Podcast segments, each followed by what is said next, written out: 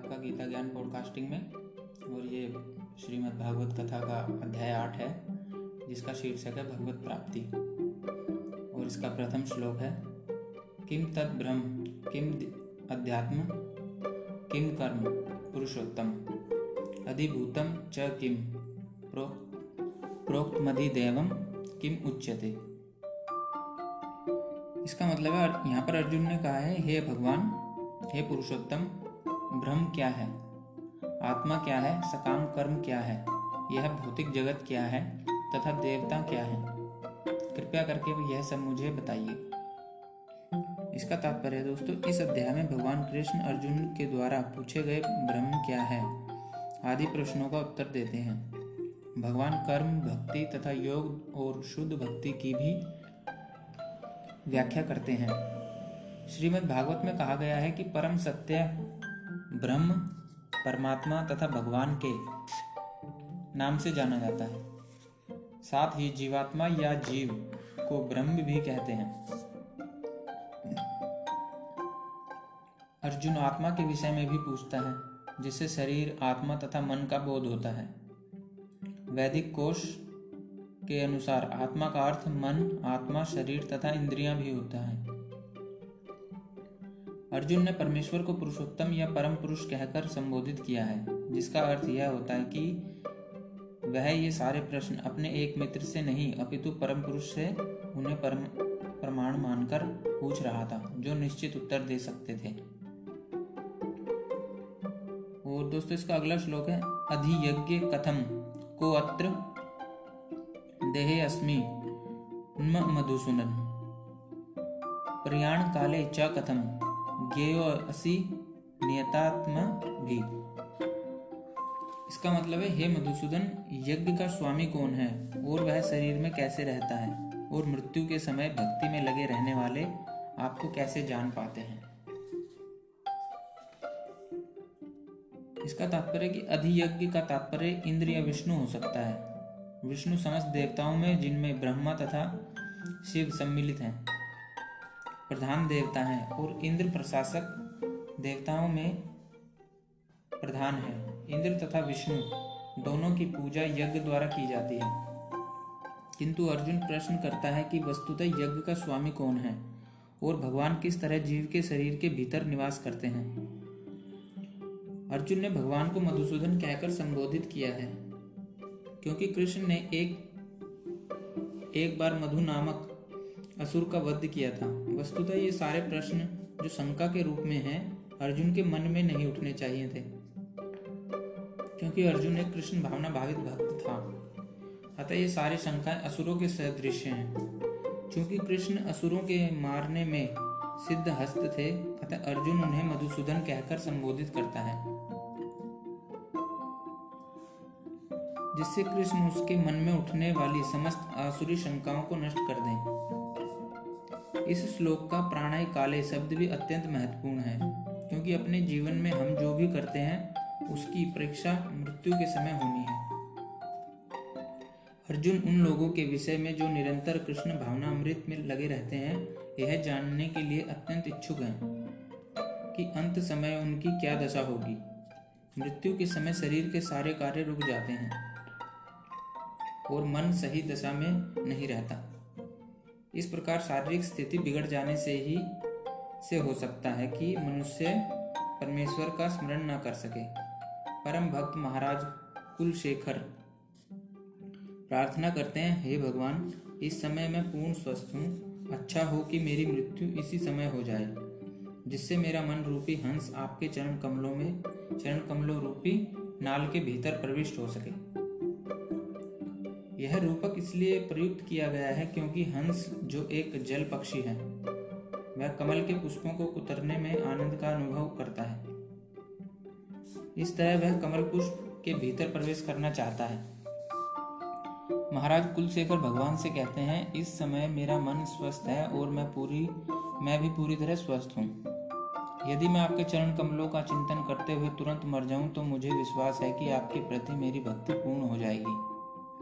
किंतु यदि मुझे अपनी सहज मृत्यु की प्रतीक्षा करनी पड़े तो मैं नहीं जानता कि क्या होगा, क्योंकि उस समय मेरा शरीर कार्य करना बंद कर देगा। मेरा गला रुंद हो जाएगा और मुझे पता नहीं कि मैं आपके नाम का जप कर पाऊँगा या नहीं। अच्छा यही होगा कि मुझे तुरंत मर जाने दें। अर्जुन प्रश्न करता है कि ऐसे समय मनुष्य किस तरह कृष्ण के चरण कमलों में अपने मन को स्थिर कर सकता है। इस पर भगवान कहते हैं अक्षरम ब्रह्म परमम स्वभावो अध्यात्म च्युते। भूत भावोद्भव करो। विसर्ग कर्म संगीता इसका मतलब है, भगवान ने कहा है, अविनाशी और दिव्य जीव ब्रह्म कहलाता है। और उसका नित्य स्वभाव अध्यात्म या आत्मा कहलाता है। जीवों के भौतिक शरीर से संबंधित गतिविधि, कर्म या सकाम कर्म कहलाती है। इसका तात्पर्य ब्रह्म अविनाशी तथा नित्य है। और इसका विधान कभी भी नहीं बदलता। किंतु ब्रह्म से भी परे परम ब्रह्म होता है। ब्रह्म का अर्थ जीव तथा पर ब्रह्म का अर्थ भगवान है। जीव का स्वरूप भौतिक जगत में उसकी स्थिति से भिन्न होता है। भौतिक चेतना में उसका स्वभाव पदार्थ पर प्रभुत्व जताना है। किंतु आध्यात्मिक चेतना या कृष्ण भावना अमृत में उसकी स्थिति परमेश्वर की सेवा करना है। जब जीव भौतिक चेतना में होता है तो उसे इस संसार में विभिन्न प्रकार के शरीर धारण करने पड़ते हैं। यह भौतिक चेतना के कारण कर्म अथवा विविध सृष्टि कहलाता है। वैदिक साहित्य में जीव को जीवात्मा तथा ब्रह्म कहा जाता है, किंतु उसे कभी पर ब्रह्म नहीं कहा जाता। जीवात्मा विभिन्न स्थितियाँ ग्रहण करता है। कभी वह अंधकार पूर्ण भौतिक प्रकृति से मिल जाता है और पदार्थ को अपना स्वरूप मान लेता है। तो कभी वह परा आध्यात्मिक प्रकृति के साथ मिल जाता है, इसलिए वह परमेश्वर की तटस्थता शक्ति कहलाता है। भौतिक या आध्यात्मिक प्रकृति के साथ अपनी पहचान के अनुसार ही उसे भौतिक या आध्यात्मिक शरीर प्राप्त होता है। भौतिक प्रकृति में वह चौरासी लाख योनियों में से कोई भी शरीर धारण कर सकता है, किंतु आध्यात्मिक प्रकृति में उसका एक ही शरीर होता है। भौतिक प्रकृति में वह अपने कर्म के अनुसार कभी मनुष्य रूप में प्रकट होता है तो कभी देवता। पशु, पक्षी आदि के रूप में प्रकट होता है। स्वर्गलोक की प्राप्ति तथा वहाँ का सुख भोगने की इच्छा से वह कभी कभी यज्ञ संपन्न करता है। किंतु जब उसका पुण्य क्षीण हो जाता है तो वह पुनः मनुष्य रूप में पृथ्वी पर वापस आ जाता है। यह प्रक्रिया कर्म कहलाती है। छंदायोग उपनिषद में वैदिक यज्ञ अनुष्ठानों का वर्णन मिलता है। यज्ञ की वेदी में पाँच अग्नियों को पाँच प्रकार की आहुतियाँ दी जाती हैं। ये पाँच अग्नियाँ स्वर्गलोक, बादल, पृथ्वी, मनुष्य तथा स्त्री रूप मानी जाती हैं। और श्रद्धा, सोम, वर्षा, अन्न तथा वीर्य से वीर्य, ये पाँच प्रकार की आहुतियाँ हैं। यज्ञ प्रक्रिया में जीव अभिष्ट स्वर्ग लोकों की प्राप्ति के लिए विशेष यज्ञ करता है और उन्हें प्राप्त करता है। जब यज्ञ का पुण्य क्षीण हो जाता है तो जीव पृथ्वी पर वर्षा के रूप में उतरता है और अन्न का रूप ग्रहण करता है। इस अन्न को मनुष्य खाता है, जिससे वह यह वीर्य में परिणत होता है, जो स्त्री के गर्भ में जाकर फिर से मनुष्य का रूप धारण करता है। यह मनुष्य पुनः यज्ञ करता है और पुनः वही चक्र चलता है। इस प्रकार जीव शाश्वत रीति से आता और जाता रहता है, किंतु कृष्ण भावना भावित पुरुष ऐसे यज्ञों से दूर रहता है। वह सीधे कृष्ण भावना अमृत ग्रहण करता है और इस प्रकार ईश्वर के पास वापस जाने की तैयारी करता है। भगवत गीता के निर्विशेषवादी भाष्यकार बिना कारण के कल्पना करते हैं कि इस जगत में ब्रह्म जीव का रूप धारण करता है और इसके समर्थन में वे गीता के पंद्रहवें अध्याय के सातवें श्लोक को उद्धृत करते हैं। किंतु इस श्लोक में भगवान जीव को मेरा शाश्वत अंश भी कहते हैं। भगवान का यह अंश जीव भले ही भौतिक जगत में आ गिरता है, किंतु परमेश्वर कभी नीचे नहीं गिरता। अतः यह विचार कि ब्रह्म जीव का रूप धारण करता है ग्रह नहीं है। यह स्मरण रखना होगा कि वैदिक साहित्य में ब्रह्म को परम ब्रह्म से पृथक माना जाता है। दोस्तों, अगला श्लोक है, अधिभूतम क्षरो भाव। पुरुषाधि दैवतम। अधियज्ञो अह, अहमेव वात्र, देहे देह भ्रताम वर। इसका मतलब है, हे देहधारियों में श्रेष्ठ, निरंतर परिवर्तनशील, यह भौतिक प्रकृति अधिभूत कहलाती है। भगवान का विराट रूप, जिसमें सूर्य तथा चंद्रमा जैसे समस्त देवता सम्मिलित हैं, अधिदेव कहलाता है। तथा प्रत्येक देहधारी के हृदय में परमात्मा स्वरूप स्थित में, परमात्मा स्वरूप स्थित मैं परमेश्वर अधि, अभि, अधियज्ञ कहलाता हूँ। इसका तात्पर्य है कि यहाँ, यह भौतिक प्रकृति निरंतर परिवर्तित होती रहती है।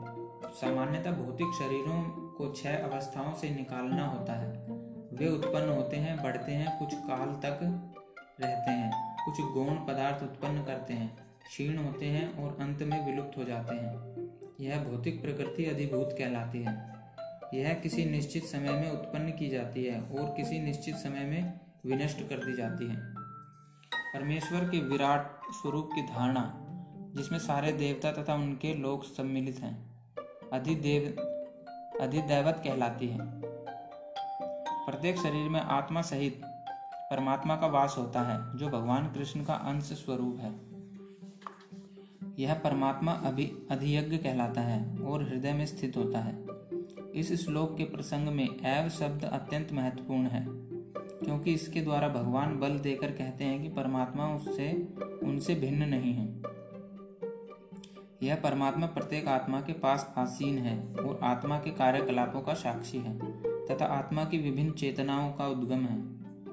यह परमात्मा प्रत्येक आत्मा को मुक्त भाव से कार्य करने की छूट देता है। और उसके कार्यों पर निगरानी रखता है। परमेश्वर के इन विविध स्वरूपों के सारे कार्य उसे कृष्ण भावना भावित भक्त को स्वतः स्पष्ट हो जाते हैं, जो भगवान की दिव्य सेवा में लगा रहता है। अधिदैवत नामक भगवान के विराट स्वरूप का चिंतन उन नव दीक्षितों के लिए है, जो भगवान के परमात्मा स्वरूप तक नहीं पहुँच पाते। अतः उन्हें परामर्श दिया जाता है कि वे उस विराट पुरुष का चिंतन करें, जिसके पाँव अधोलोक हैं, जिसके नेत्र सूर्य और चंद्रमा है और जिसका सिर उच्च लोक है। दोस्तों अगला श्लोक है अंत काले च मामेव स्मरण मुक्तवा कलेरवम। य प्रायति स मद्भावम, याति नास्तत्र नास्त्यत्र संशय। इसका मतलब है और जीवन के अंत में जो केवल मेरा स्मरण करते हुए शरीर का त्याग करता है वह तुरंत मेरे स्वभाव को प्राप्त करता है। इसमें रंच मात्र भी संदेह नहीं है। इसका तात्पर्य है कि इस श्लोक में कृष्ण भावना अमृत की महत्ता दर्श, दर्शित की गई है। जो कोई भी कृष्ण भावना अमृत में अपना शरीर छोड़ता है वह तुरंत परमेश्वर के दिव्य स्वभाव को प्राप्त करता है। परमेश्वर शुद्ध शुद्ध है। अतः जो व्यक्ति कृष्ण भावना भावित होता है, वह भी शुद्ध अति शुद्ध होता है। स्मरण शब्द महत्वपूर्ण है। श्री कृष्ण का स्मरण उस अशुद्ध जीव से नहीं हो सकता जिसने भक्ति में रहकर कृष्ण भावना अमृत का अभ्यास नहीं किया। अतः मनुष्य को चाहिए कि जीवन के प्रारंभ से ही कृष्ण भावना अमृत का अभ्यास करें। यदि जीवन के अंत में सफलता वांछनीय है तो कृष्ण का स्मरण करना अनिवार्य है।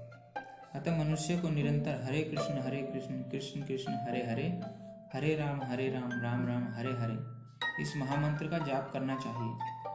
भगवान चैतन्य ने उपदेश दिया है कि मनुष्य को वृक्ष के समान सहिष्णु होना चाहिए। हरे कृष्ण हरे कृष्ण कृष्ण कृष्ण, हरे हरे हरे राम हरे राम राम राम, हरे हरे का जप करने वाले व्यक्ति को अनेक व्यवधानों का सामना करना पड़ सकता है।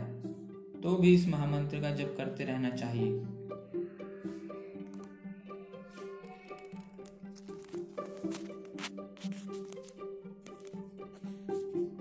जिससे जीवन के अंत समय कृष्ण भावनामृत का पूरा पूरा लाभ प्राप्त हो सके। दोस्तों, अगला श्लोक है। यम यम वापी स्मरण भावम ते जत्यंते कलेवरम।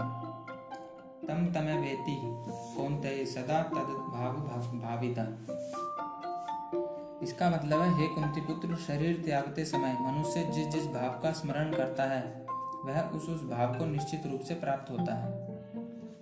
इसका तात्पर्य यहाँ पर मृत्यु के समय अपना स्वभाव बदलने की विधि का वर्णन है। जो व्यक्ति अंत समय कृष्ण का चिंतन करते हुए शरीर त्याग करता है, उसे परमेश्वर का दिव्य स्वभाव प्राप्त होता है। किंतु यह सत्य नहीं है कि यदि कोई मृत्यु के समय कृष्ण के अतिरिक्त और कुछ सोचता है तो उसे भी दिव्य अवस्था प्राप्त होती है। हमें इस बात पर विशेष ध्यान देना चाहिए तो फिर कोई मन की सही अवस्था में किस प्रकार मरे। महापुरुष होते हुए भी महाराज भरत ने मृत्यु के समय एक हिरण का चिंतन किया। अतः अगले जीवन में हिरण के शरीर में उनका देहांतरण हुआ। यद्यपि हिरण के रूप में उन्हें पिता, अपने विगत कर्मों की स्मृति थी, किंतु उन्हें पशु शरीर धारण करना ही पड़ा। निसंदेह मनुष्य के जीवन भर के विचार संचित होकर मृत्यु के समय उसके विचारों को प्रभावित करते हैं। अतः इस जीवन से उसका अगला जीवन बनता है। अगर कोई इस जीवन में सतोगुणी होता है और निरंतर कृष्ण का चिंतन करता है तो संभावना यही है कि मृत्यु के समय उसे कृष्ण का स्मरण बना रहे। इसे, इससे उसे कृष्ण की दिव्य स्वभाव को प्राप्त करने में सहायता मिलेगी। यदि कोई दिव्य रूप से कृष्ण की सेवा में लीन रहता है तो उसका अगला शरीर दिव्य ही होगा, भौतिक नहीं। अतः जीवन के अंत समय अपने स्वभाव को उस वक्त सफलतापूर्वक बदलने के लिए हरे कृष्ण हरे कृष्ण कृष्ण कृष्ण, हरे हरे हरे राम हरे राम राम राम, हरे हरे का जप करना सर्वश्रेष्ठ विधि है।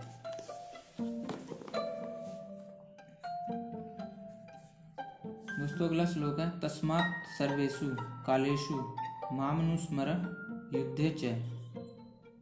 मय्यर्पित मय्यर्पित मनोबुद्धिर मामेर वैश्य संशय इसका मतलब है, हे अर्जुन, तुम्हें सदैव कृष्ण रूप में मेरा चिंतन करना चाहिए और साथ ही युद्ध करने के कर्तव्य को भी पूरा करना चाहिए। अपने कर्मों को मुझे समर्पित करके तथा अपने मन एवं बुद्धि को मुझमें स्थिर करके तुम निश्चित रूप से मुझे प्राप्त कर सकोगे।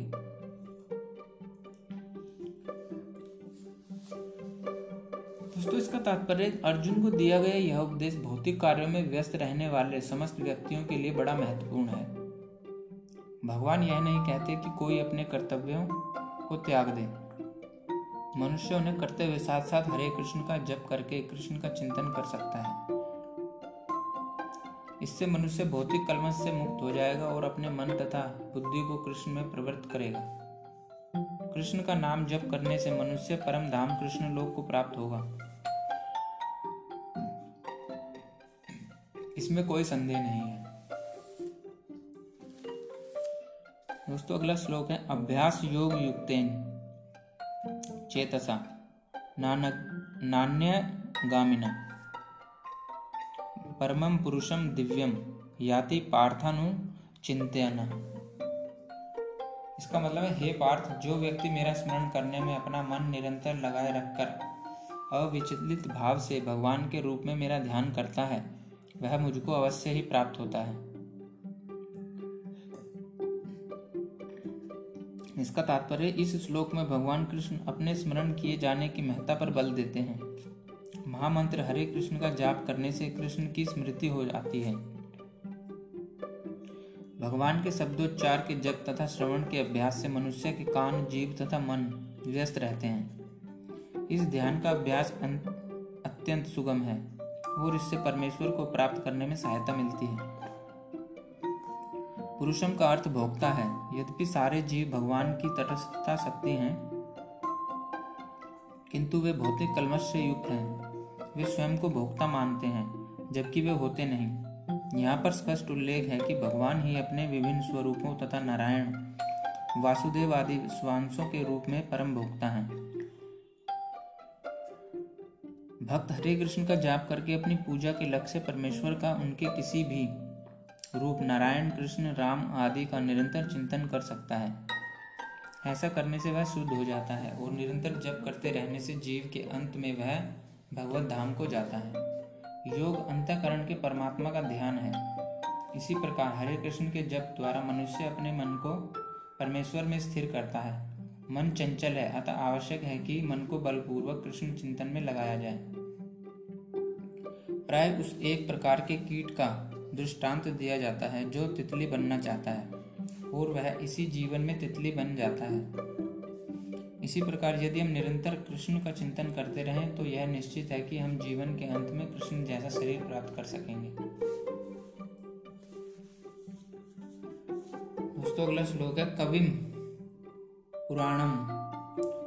अनुशासितर मनोरणीयांस मनुस्मरेद। सर्वस्य धातारमि चिंते रूपमादि त्यवर्णम। तमसः परस्तात। इसका मतलब है, मनुष्य को चाहिए कि परम पुरुष का ध्यान सर्वज्ञ, पुरातन नियंता, लघुतम से भी लघुतर। प्रत्येक का पालन करता, समस्त भौतिक बुद्धि से परे, अचिंत्य तथा नित्य पुरुष के रूप में करे। वे सूर्य की भांति तेजवान है और इस भौतिक प्रकृति से परे, दिव्य रूप है। इसका तात्पर्य कि इस श्लोक में परमेश्वर के चिंतन की विधि का वर्णन हुआ है। सबसे प्रमुख बात यह है कि वे निराकार या शून्य नहीं है। कोई निराकार या शून्य का चिंतन कैसे कर सकता है? यह अत्यंत कठिन है। किंतु कृष्ण के चिंतन की विधि अत्यंत सुगम है और तथ्य रूप में यहाँ वर्णित है। पहली बात तो यह है कि भगवान पुरुष हैं। हम राम तथा कृष्ण को पुरुष रूप में सोचते हैं। चाहे कोई राम का चिंतन करे या कृष्ण का, वे जिस तरह के हैं, उसका वर्णन भगवत गीता के श्लोक में किया गया है। भगवान कवि हैं, अर्थात वे भूत, वर्तमान तथा भविष्य के ज्ञाता हैं। अतः वे सब कुछ जानने वाले हैं। वे प्राचीनतम पुरुष हैं क्योंकि वे समस्त वस्तुओं के उद्गम हैं। प्रत्येक वस्तु उन्हीं से उत्पन्न है। वे ब्रह्मांड के परम नियंता भी हैं। वे मनुष्य के पालक तथा शिक्षक हैं। वे अणु से भी सूक्ष्म हैं। जीवात्मा बाल के अग्र भाग के दस हजारवें अंश के बराबर हैं। किंतु भगवान अचिंत्य रूप से इतने लघु हैं कि वे इस अणु के भी हृदय में प्रविष्ट रहते हैं। इसलिए वे लघुतम से भी लघुतर कहलाते हैं। परमेश्वर के रूप में वे परमाणु में तथा लघुतम के भी हृदय में प्रवेश कर सकते हैं और परमात्मा रूप में उसका नियंत्रण करते हैं। इतना लघु होते हुए भी वे सर्वव्यापी हैं और सबों का पालन करने वाले हैं। उनके द्वारा इन लोगों का धारण होता है। प्राय हम आश्चर्य करते हैं कि ये विशाल लोग किस प्रकार वायु में तैर रहे हैं। यहाँ यह बताया गया है कि परमेश्वर अपनी अचिंत्य शक्ति द्वारा इन समस्त विशाल लोकों तथा आकाश गंगाओं को धारण किए हुए हैं। इस प्रसंग में अचिंतित शब्द अत्यंत सार्थक है। ईश्वर की शक्ति हमारी कल्पना या विचार शक्ति के परे है, इसलिए अचिंत्य कहलाती है। इस बात का खंडन कौन कर सकता है? वे इस भौतिक जगत में व्याप्त हैं, फिर भी इससे परे हैं। हम इसी भौतिक जगत को ठीक ठीक नहीं समझ पाते जो आध्यात्मिक जगत की तुलना में नग्न है। तो फिर हम कैसे जान सकते हैं कि इसके परे क्या है? अचिंत्य का अर्थ है इस भौतिक जगत से परे, जिसे हमारा तर्क नीति शास्त्र तथा दार्शनिक चिंतन छू नहीं पाता, और जो अकल्पनीय है। अतः बुद्धिमान मनुष्य को चाहिए कि व्यर्थ के तर्कों को तथा चिंतन से दूर रहकर वेदों, भगवत गीता तथा भागवत जैसे शास्त्रों में कुछ कहा जाए, कहा गया है, उसे स्वीकार लें और उनके द्वारा सुनिश्चित किए गए नियमों का पालन करें। इससे ज्ञान प्राप्त हो सकेगा। दोस्तों अगला श्लोक है प्रयाण काले मनसा चलेन, भक्त्या युक्तो योग बलेन चैव। भ्रुवो मध्य प्राणमावेश्य सम्यक स तम परम पुरुषम पैति दिव्यम। इसका मतलब है, मृत्यु के समय जो व्यक्ति अपने प्राण को भौहों के मध्य स्थिर कर लेता है और योग शक्ति के द्वारा अविचलित मन से पूर्ण भक्ति के साथ परमेश्वर के स्मरण में अपने को लगाता है। वह निश्चित रूप से भगवान को प्राप्त होता है। इसका तात्पर्य या इस श्लोक में स्पष्ट किया गया है कि मृत्यु के समय मन को भगवान की भक्ति में स्थिर करना चाहिए। जो लोग योगाभ्यास करते हैं, उनके लिए संस्तुति की गई है कि वे प्राण को भूम के बीच में ले आए। यहाँ पर षट चक्र योग के अभ्यास का प्रस्ताव है। जिसमें छह चक्रों पर ध्यान लगाया जाता है। परंतु निरंतर कृष्ण भावना अमृत में लीन रहने के कारण शुद्ध भक्त भगवत कृपा से मृत्यु के समय योगाभ्यास के बिना भगवान का स्मरण कर सकता है। इसकी व्याख्या चौदहवें श्लोक में की गई है। इस श्लोक में योग बलेन शब्द का विशिष्ट प्रयोग महत्वपूर्ण है, क्योंकि योग के अभाव में चाहे वह छठ चक्र योग हो या भक्ति योग, मनुष्य कभी भी मृत्यु के समय इस दिव्य अवस्था को प्राप्त नहीं होता।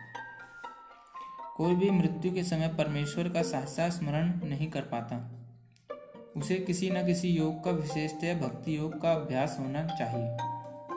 क्योंकि मृत्यु के समय मनुष्य का मन अत्यधिक विचलित रहता है, अतः अपने जीवन में मनुष्य को योग के माध्यम से अध्यात्म का अभ्यास कराना चाहिए। दोस्तों, अगला श्लोक है, यद क्षरम वेद विदो वदंती। विशंति यद्यतयो वीतरागः। यदि छंतो ब्रह्मचर्य चरंती तत्ते पदम संग्रहण प्रवक्षे इसका मतलब जो वेदों के ज्ञाता हैं, जो ओंकार का उच्चारण करते हैं और जो सन्यास आश्रम के बड़े बड़े मुनि हैं, वे ब्रह्म में प्रवेश करते हैं। ऐसी सिद्धि की इच्छा करने वाले ब्रह्मचार्य व्रत का अभ्यास करते हैं। अब मैं तुम्हें वह विधि बताऊँगा जिस, जिससे कोई भी व्यक्ति मुक्ति लाभ कर सकता है। इसका तात्पर्य श्री कृष्ण अर्जुन के लिए छठ चक्र योग की विधि का अनुमोदन कर चुके हैं, जिसमें प्राण को भोहों के मध्य स्थिर करना होता है। यह मानकर कि हो सकता है अर्जुन को षट चक्र योग अभ्यास ना आता हो। कृष्ण अगले श्लोकों में इसकी विधि बताते हैं। भगवान कहते हैं कि ब्रह्म यद्यपि अद्वितीय है, किंतु उसके अनेक स्वरूप होते हैं। विशेषतः निर्विशेषवादियों के लिए अक्षर या ओंकार ब्रह्म है। कृष्ण यहाँ पर निर्विशेष ब्रह्मा के विषय में बता रहे हैं, जिसमें सन्यासी प्रवेश करते हैं। ज्ञान की वैदिक पद्धति में छात्रों को प्रारंभ से गुरु के पास रहने से ब्रह्मचर्य व्रत का पालन करते हुए ओंकार का उच्चारण तथा परम निर्विशेष ब्रह्म की शिक्षा दी जाती है।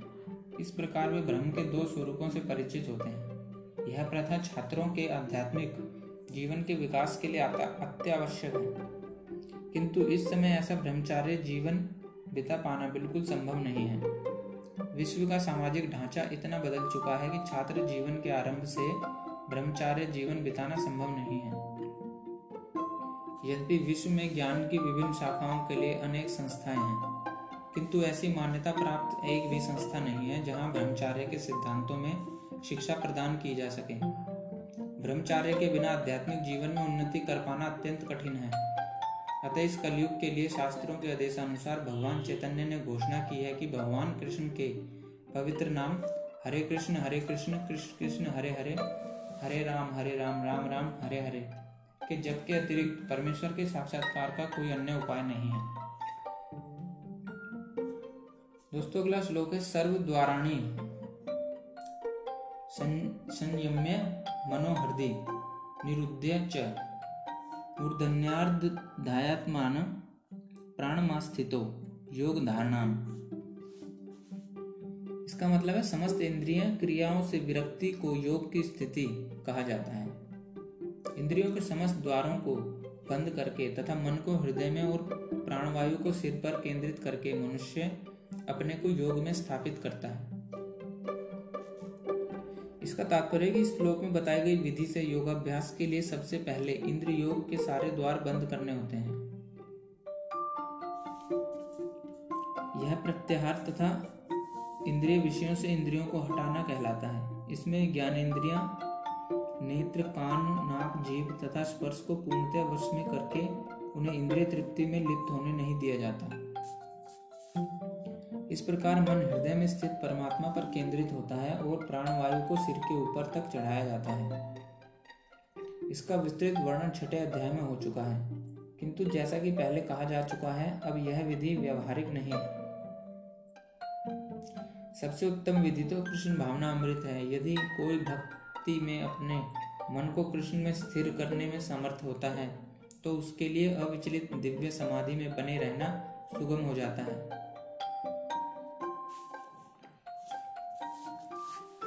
दोस्तों अगला श्लोक है ओमित्यकाक्षरम ब्रह्म व्यवहारन मानुस्मरण यह प्रयाति त्यजंदेहम स याति परमाम गतिम।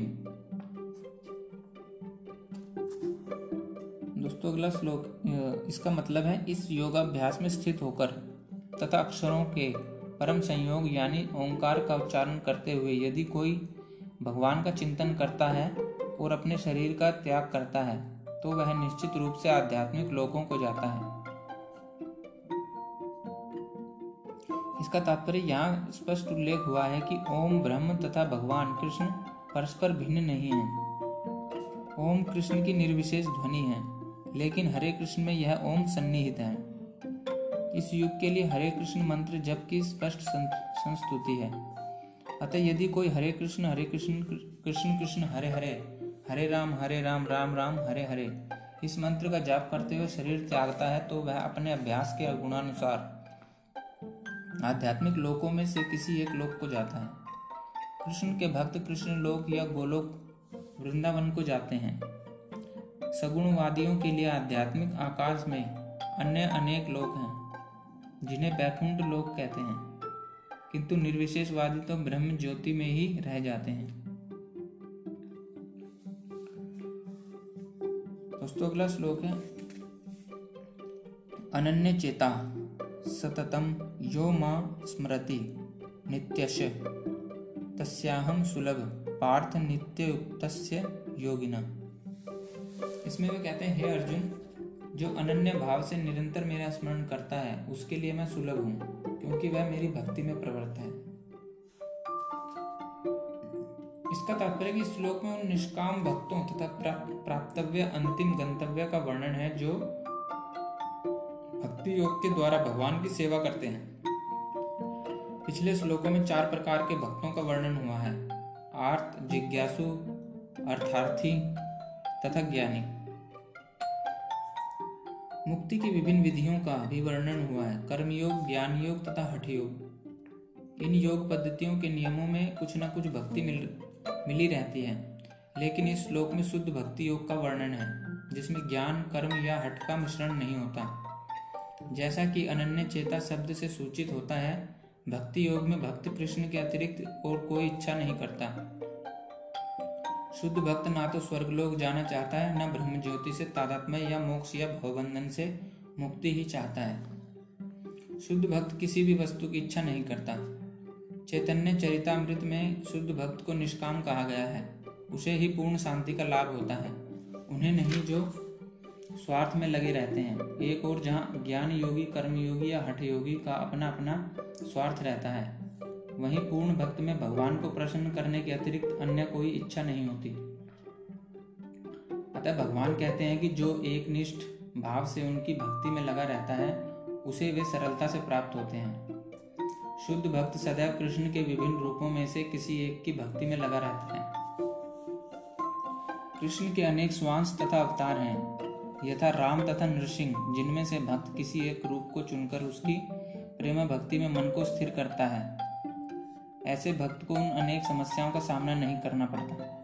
जो अन्य योग के अभ्यासकर्ताओं को झेलनी पड़ती है। भक्ति योग अत्यंत सरल, शुद्ध तथा सुगम है। इसका शुभारंभ हरे कृष्ण जब से किया जा सकता है। भगवान सबों पर कृपालु हैं, किंतु जैसा कि पहले कहा जा चुका है, जो अनन्य भाव से उनकी सेवा करते हैं, वे उनके ऊपर विशेष कृपालु रहते हैं।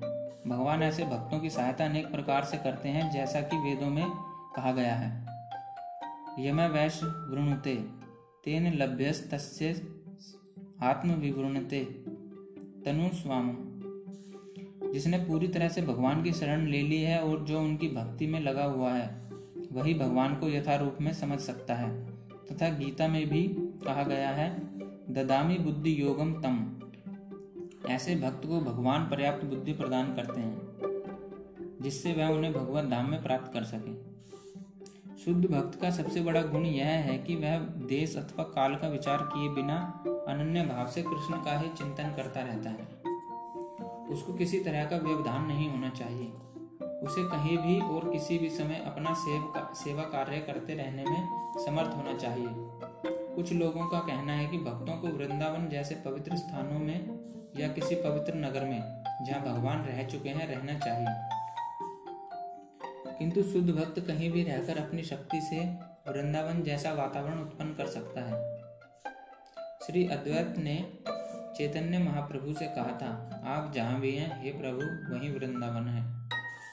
जैसा कि सततम तथा नित्यश शब्दों से सूचित होता है, शुद्ध भक्त निरंतर कृष्ण का ही स्मरण करता है और उन्हीं का ध्यान करता है। ये शुद्ध भक्त के गुण हैं, जिनके लिए भगवान सहज सुलभ हैं।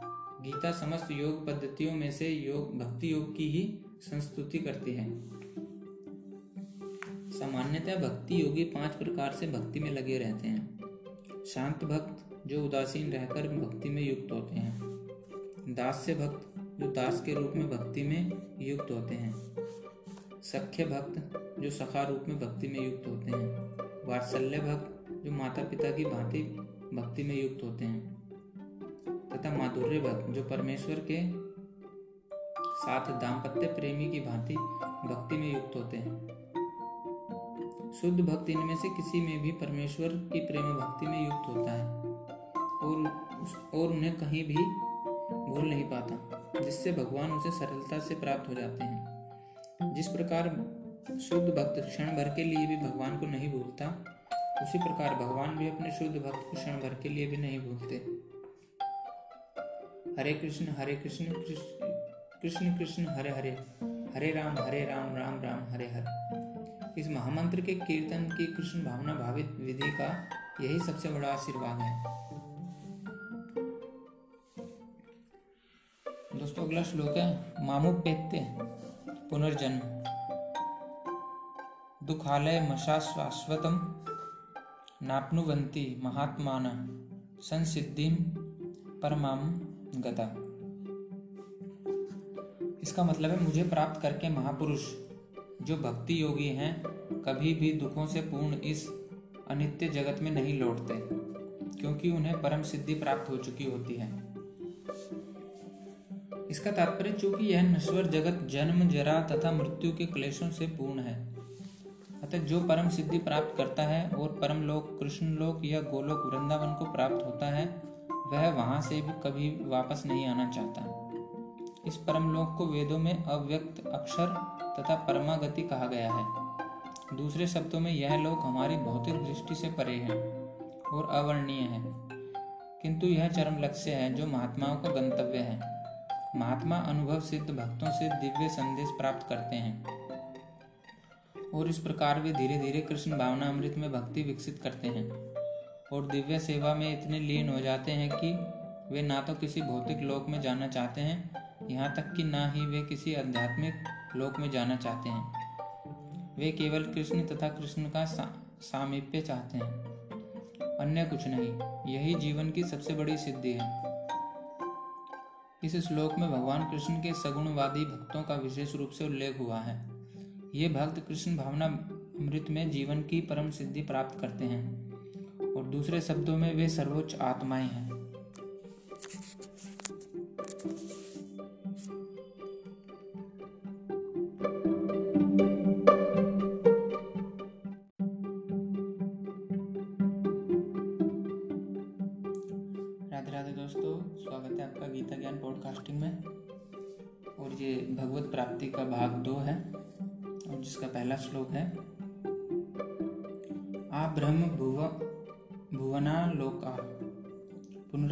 नो अर्जुन पेत्य तू कौन थे? पुनर्जन्म न विद्यते इसका मतलब है, इस जगत में सर्वोच्च लोक में से लेकर निम्नतर, निम्नतम सारे लोक दुखों के घर हैं। जहाँ जन्म तथा मरण का चक्कर लगा रहता है। किंतु हे कुंती पुत्र जो मेरे धाम को प्राप्त कर लेता है, वह फिर कभी जन्म नहीं लेता। इसका तात्पर्य समस्त योगियों को चाहे वे कर्म योगी हो ज्ञान योगी हो या हठ योगी हो। अंततः भक्ति योग या कृष्ण भावना अमृत में भक्ति की सिद्धि प्राप्त करनी होती है। तभी वे कृष्ण के दिव्य धाम को जा सकते हैं, जहाँ से वे फिर कभी वापस नहीं आते। किंतु जो सर्वोच्च भौतिक लोकों अर्थात देवलोकों को प्राप्त होता है, उसका पुनर्जन्म होता रहता है। जिस प्रकार इस पृथ्वी के लोग उच्च लोक को जाते हैं। उसी तरह ब्रह्मलोक, चंद्रलोक तथा इंद्रलोक जैसे उच्चतर लोकों से लोग पृथ्वी पर गिरते रहते हैं। छंद योग उपनिषद में जिस पंचाग्नि विद्या का विधान है, उससे मनुष्य ब्रह्मलोक को प्राप्त कर सकता है। किंतु यदि ब्रह्मलोक में वह कृष्ण भावना अमृत का अनुशीलन नहीं करता तो उसे पृथ्वी पर फिर से लौटना पड़ता है, जो उच्चतर लोकों में कृष्ण भावना अमृत में प्रगति करते हैं। वे क्रमश और ऊपर जाते रहते हैं और प्रलय के समय वे नित्य परम धाम को भेज दिए जाते हैं। श्रीधर स्वामी ने अपने भगवत गीता भाष्य में यह श्लोक उद्धृत किया है। ब्रह्माण,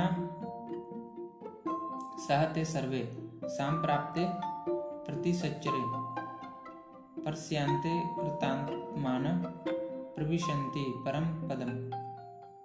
इसका मतलब है जब इस भौतिक ब्रह्मांड जब इस भौतिक ब्रह्मांड का प्रलय होता है तो ब्रह्मा तथा कृष्ण भावना अमृत में निरंतर प्रवृत्त उनके भक्त अपनी इच्छा अनुसार आध्यात्मिक ब्रह्मांड को तथा विशिष्ट बैकुंठ लोकों को भेज दिए जाते हैं।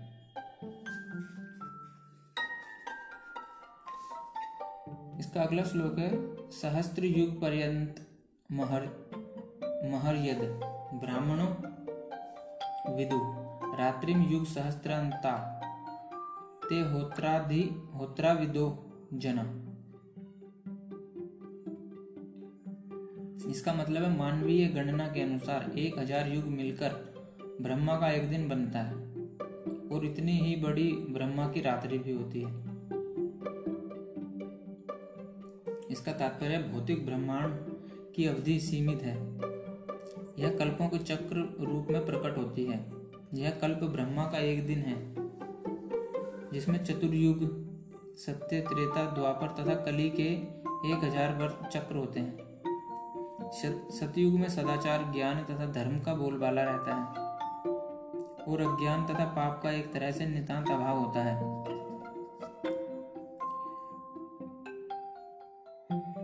यह युग तेरह लाख चौबीस हज़ार वर्षों तक चलता है।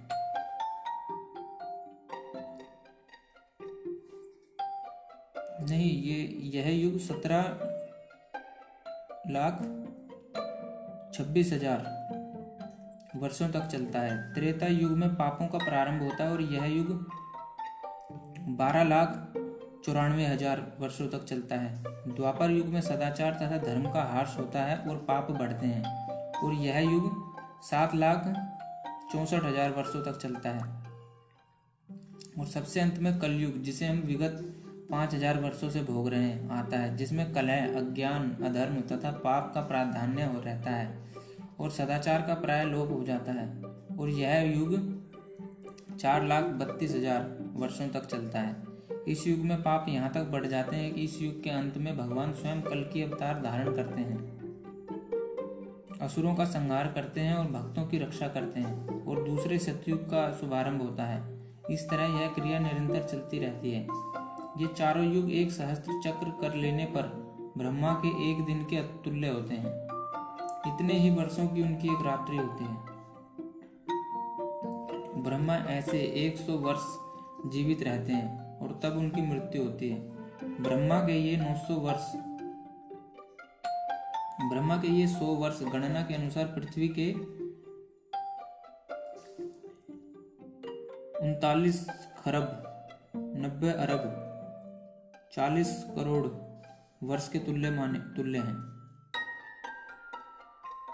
इन गणनाओं से ब्रह्मा की आयु अत्यंत विचित्र तथा ना समाप्त होने वाली लगती है, किंतु नित्यता की दृष्टि से। यह बिजली की चमक जैसी अल्प है। कारण अर्णव में असंख्य ब्रह्मा अटलांटिक सागर में पानी के बुलबुलों के समान प्रकट होते और लोप होते रहते हैं। ब्रह्मा तथा उनकी सृष्टि भौतिक ब्राह्मण ब्रह्मांड के अंग है। फलस्वरूप निरंतर परिवर्तित होते रहते हैं। इस भौतिक ब्रह्मांड में ब्रह्मा भी जन्म, जरा, रोग तथा मरण की क्रिया से अछूते नहीं हैं। किंतु चूँकि ब्रह्मा इस ब्रह्मांड की इस व्यवस्था करते हैं, इसलिए वे भगवान की प्रत्यक्ष सेवा में लगे रहते हैं। फलस्वरूप उन्हें तुरंत मुक्ति प्राप्त हो जाती है, जहाँ तक कि सिद्ध सन्यासियों को भी ब्रह्मलोक भेजा जाता है। जो इस ब्रह्मांड का सर्वोच्च लोक है किंतु कालक्रम से ब्रह्मा तथा ब्रह्मलोक के सारे वासी प्रकृति के नियमन, नियमानुसार मरणशील होते हैं।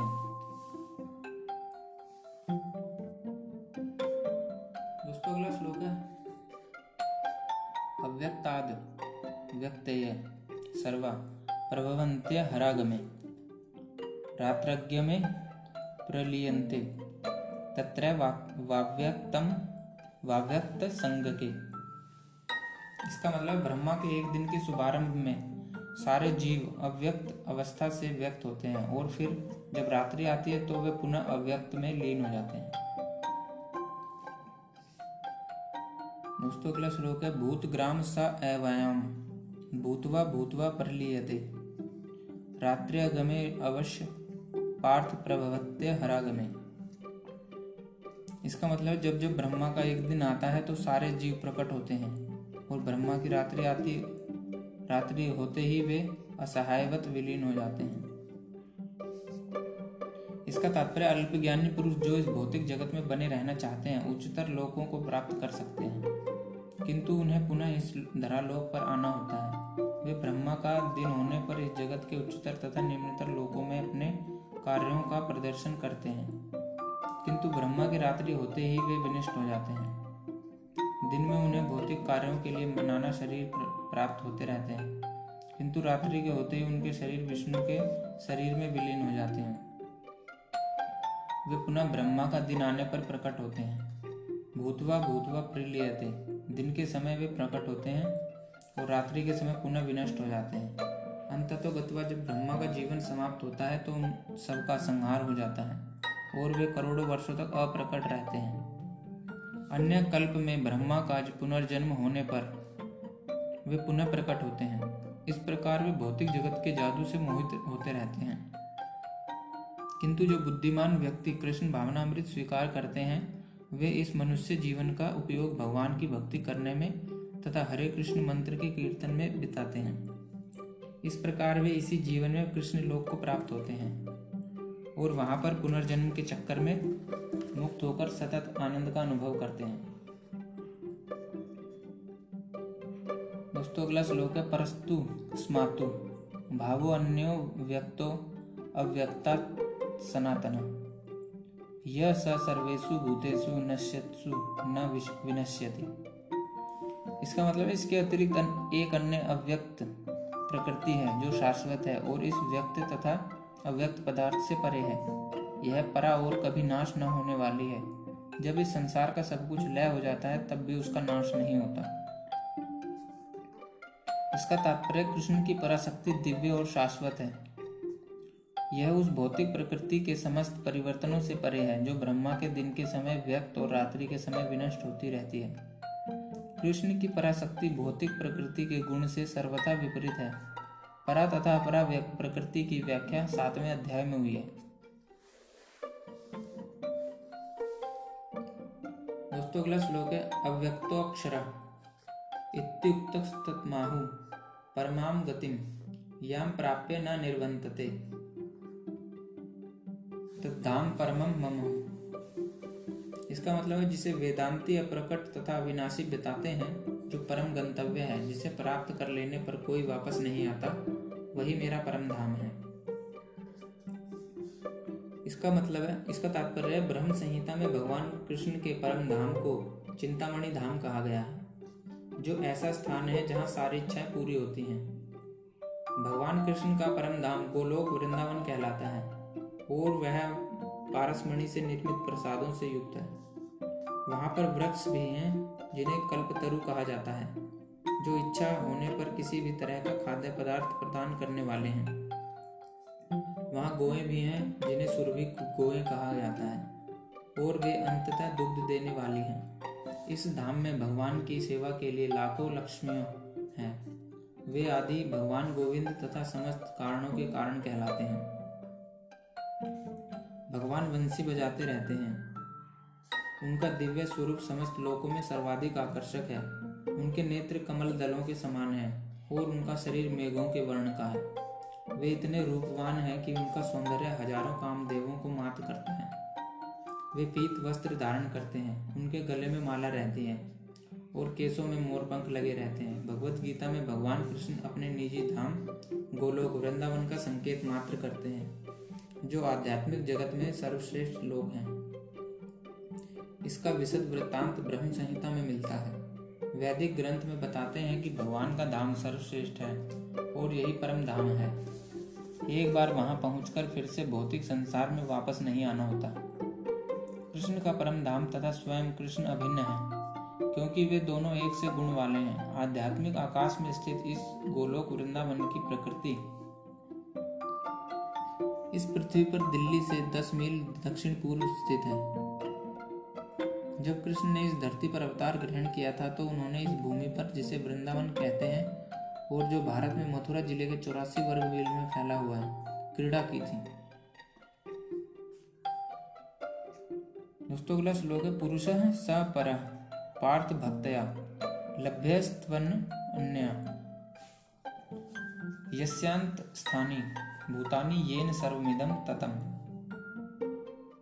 इसका मतलब भगवान जो सबसे महान है, अनन्य भक्ति द्वारा ही प्राप्त किए जा सकते हैं, यद्यपि वे अपने धाम में विराजमान रहते हैं। तो भी वे सर्वव्यापी हैं और उनमें सब कुछ स्थित है। इसका तात्पर्य यह है कि यहाँ पर स्पष्ट बताया गया कि जिस परम धाम से फिर लौटना नहीं होता,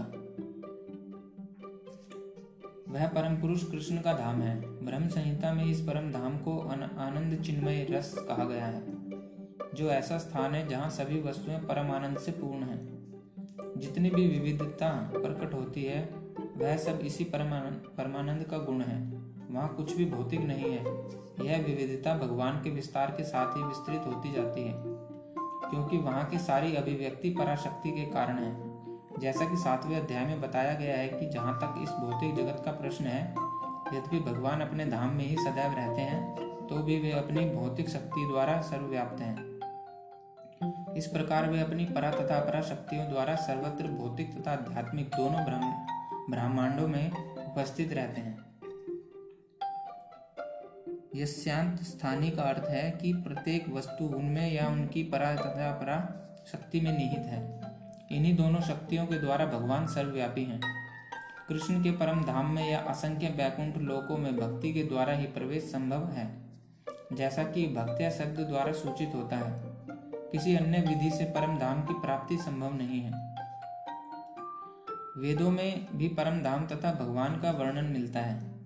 एको वसी स्वर्ग कृष्ण।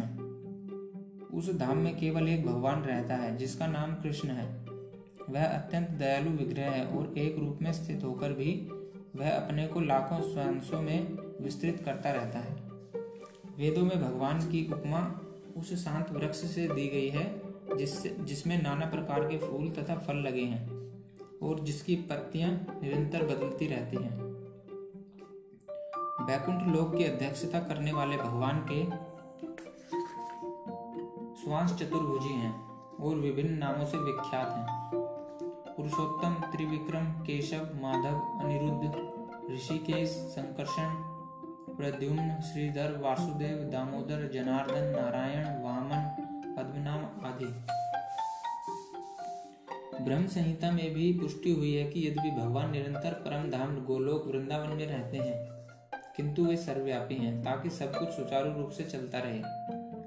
वेदों में कहा गया है कि परास्य शक्तिर विविध देव श्रूयते। स्वाभाविकी ज्ञान बल क्रिया च। उनकी शक्तियाँ इतनी व्यापक हैं कि वे परमेश्वर के दूरस्थ होते हुए भी दृश्य जगत में बिना किसी त्रुटि के सब कुछ सुचारू रूप से संचालित करती रहती हैं। यत्र काले त्वनावृत्ति महावृत्तिम चैव योगिना। प्रयाता यान्ति तम कालम वक्ष्यामि भरत ऋषभ।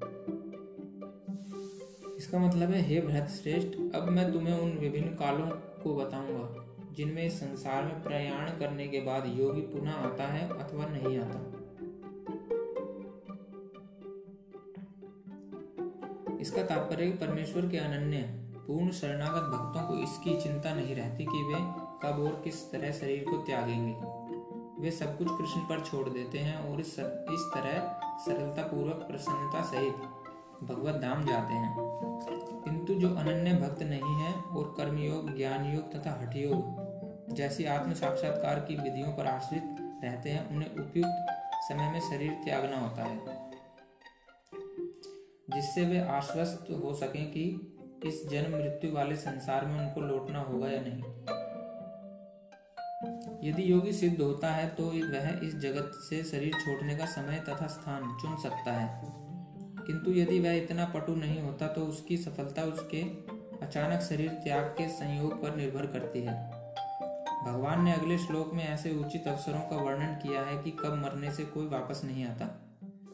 आचार्य बलदेव विद्याभूषण के अनुसार यहाँ पर संस्कृत के काल शब्द का प्रयोग काल के अधिष्ठाता देव के लिए हुआ है।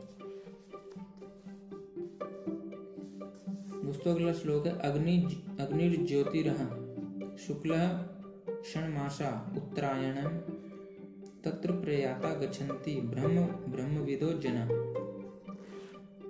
इसका मतलब है, जो परम ब्रह्म के ज्ञाता हैं, वे अग्निदेव के प्रभाव में, प्रकाश में, दिन के शुभ क्षण में, शुक्ल पक्ष में या जब सूर्य उत्तरायण में रहता है, उन छह मासों में इस संसार में शरीर त्याग करने पर उस परम ब्रह्म को प्राप्त करते हैं। इसका तात्पर्य जब अग्नि, प्रकाश, दिन तथा पक्ष का उल्लेख रहता है तो यह समझना चाहिए कि इस सबों के अधिष्ठाता देव होते हैं, जो आत्मा की यात्रा की व्यवस्था करते हैं। मृत्यु के समय मन, मनुष्य को नवीन जीवन मार्ग पर ले जाता है।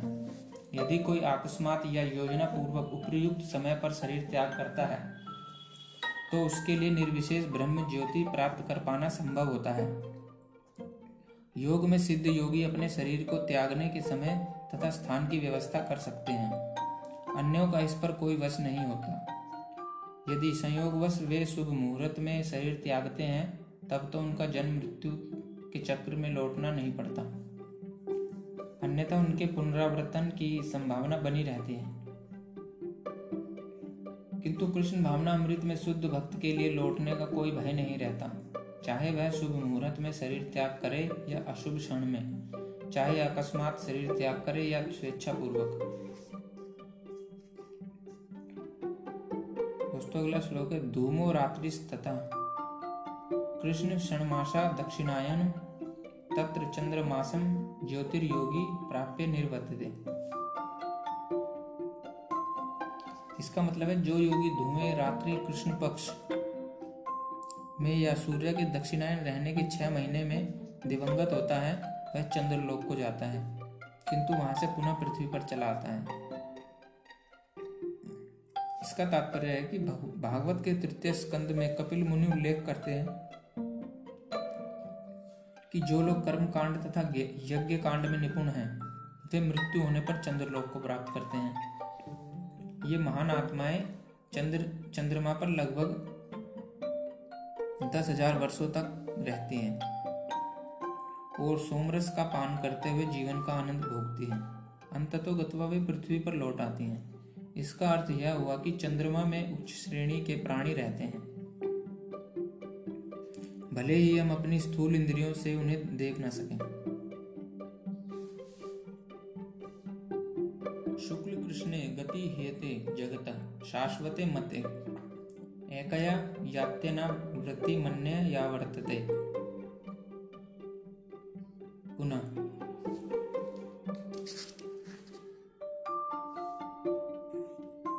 इसका मतलब है, वैदिक मतानुसार इस संसार से प्रयाण करने के दो मार्ग हैं। एक प्रकाश का तथा दूसरा अंधकार का। जब मनुष्य प्रकाश के मार्ग से जाता है तो वह वापस नहीं आता। किंतु अंधकार के मार्ग से जाने वाला पुनः लौट कर आता है। इसका तात्पर्य आचार्य बलदेव विद्याभूषण ने छंदायोग्य उपनिषद से ऐसा ही विवरण उद्धृत किया है, जो अनादि काल से सकाम कर्मी तथा दार्शनिक चिंतक रहे हैं। वे निरंतर आवागमन करते रहते हैं। वस्तुतः उन्हें परम मोक्ष प्राप्त नहीं होता, क्योंकि वे कृष्ण की शरण में नहीं जाते।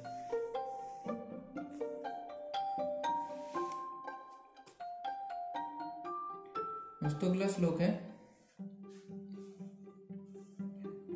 नैत्य श्रुति पार्थ, जानन्य योगी मुहति। कश्चन तस्मात् सर्वेषु कालेषु योग युक्तो भाव अर्जुन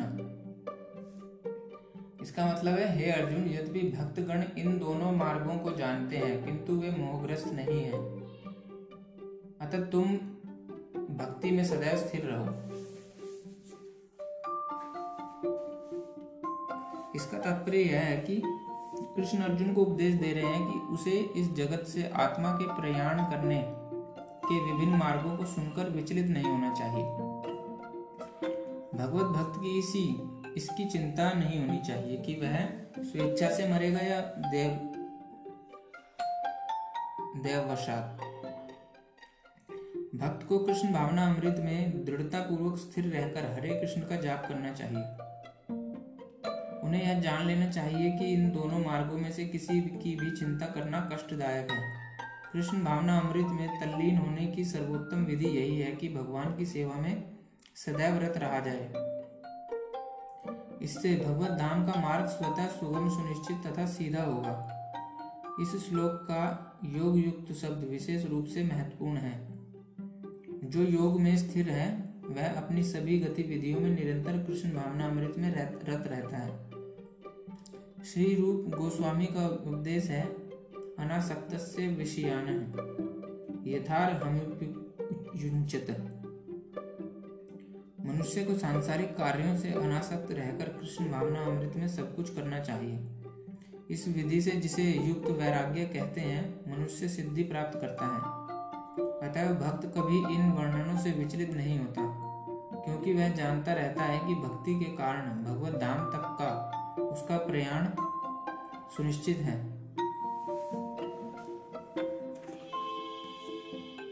दोस्तों, अगला श्लोक है वेदेशु यज्ञेशु तपसु चैव दानेशु यद पुण्य फलम प्रतिष्ठित। अत्येति तत्सर्वमिदं विदित्वा योगी परम स्थानुपमे स्थानुपैति चाद्यम।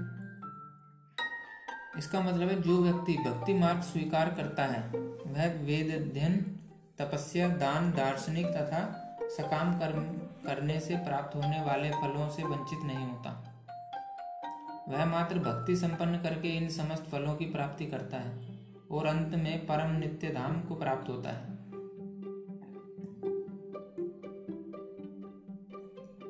इसका तात्पर्य है कि यह श्लोक सातवें तथा आठवें अध्यायों का उपसंहार है।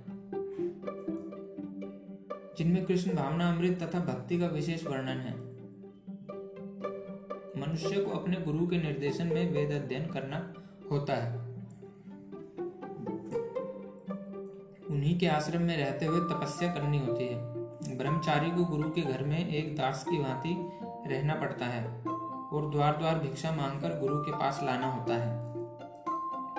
उसे गुरु के आदेश पर ही भोजन करना होता है, और यदि किसी दिन गुरु शिष्य को भोजन करने के लिए बुलाना भूल जाए तो शिष्य को उपवास करना होता है।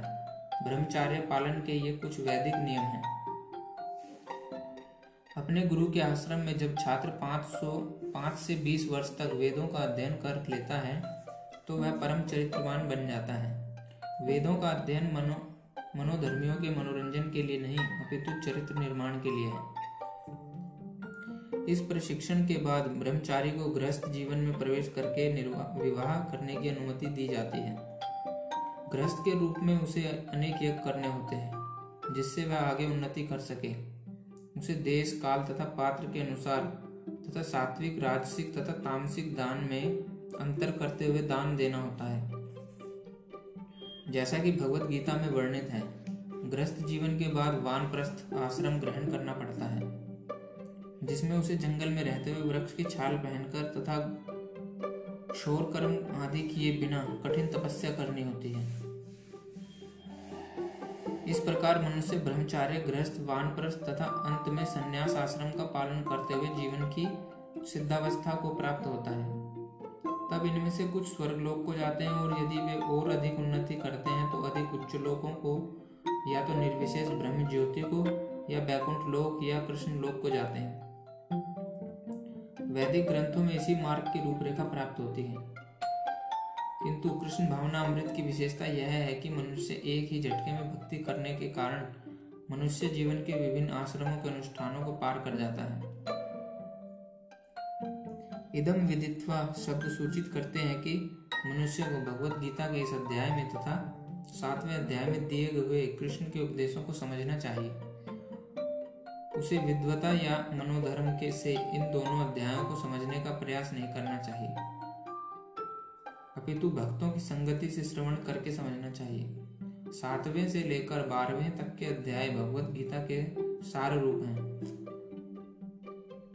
प्रथम छह अध्याय तथा अंतिम छह अध्याय, इन मध्यवर्ती छह अध्यायों के लिए आवरण मात्र हैं, जिनकी सुरक्षा भगवान करते हैं। यदि कोई गीता के इन छह अध्यायों को भक्त की संगति में भली भांति समझ लेता है तो उसका जीवन समस्त तपस्याओं, यज्ञों, दानों, चिंतनों को पार करके महिमा मंडित हो उठेगा। क्योंकि केवल कृष्ण भावना अमृत के द्वारा उसे इतने कर्मों का फल प्राप्त हो जाता है, जिसे भगवत गीता में तनिक भी श्रद्धा नहीं है, उसे किसी भक्त से भगवत गीता समझनी चाहिए। क्योंकि चौथे अध्याय के प्रारंभ में ही कहा गया है कि केवल भक्तगण ही गीता को समझ सकते हैं। अन्य कोई भी भगवत गीता के अभिप्राय को नहीं समझ सकता। अतः मनुष्य को चाहिए कि वह किसी भक्त से भगवत गीता पढ़े। मनोधर्मियों से नहीं, यह श्रद्धा का सूचक है। जब भक्त की खोज की जाती है और अंततः भक्त की संगति प्राप्त हो जाती है, उसी क्षण से भगवत गीता का वास्तविक अध्ययन तथा उसका ज्ञान प्रारंभ हो जाता है। भक्त की संगति से भक्ति आती है और भक्ति के कारण कृष्ण या ईश्वर तथा कृष्ण के कार्यकलापों, उनके रूप, नाम, लीलाओं आदि से संबंधित सारे भ्रम दूर हो जाते हैं। इस प्रकार भ्रमों के दूर हो जाने पर वह अपने अध्ययन में स्थिर हो जाता है। तब उसे भगवत गीता के अध्ययन में रस आने लगता है और कृष्ण भावना भावित होने की अनुभूति होने लगती है। आगे बढ़ने पर वह कृष्ण के प्रेम में पूर्णतया अनुरक्त हो जाता है। यह जीवन की सर्वोच्च सिद्ध अवस्था है, जिससे भक्त कृष्ण के धाम गोलोक वृंदावन को प्राप्त होता है, जहाँ वह नित्य सुखी रहता है। दोस्तों, इसी प्रकार श्रीमद भगवत गीता के आठवें अध्याय की भगवत प्राप्ति का भक्ति वेदांत तात्पर्य पूर्ण हुआ।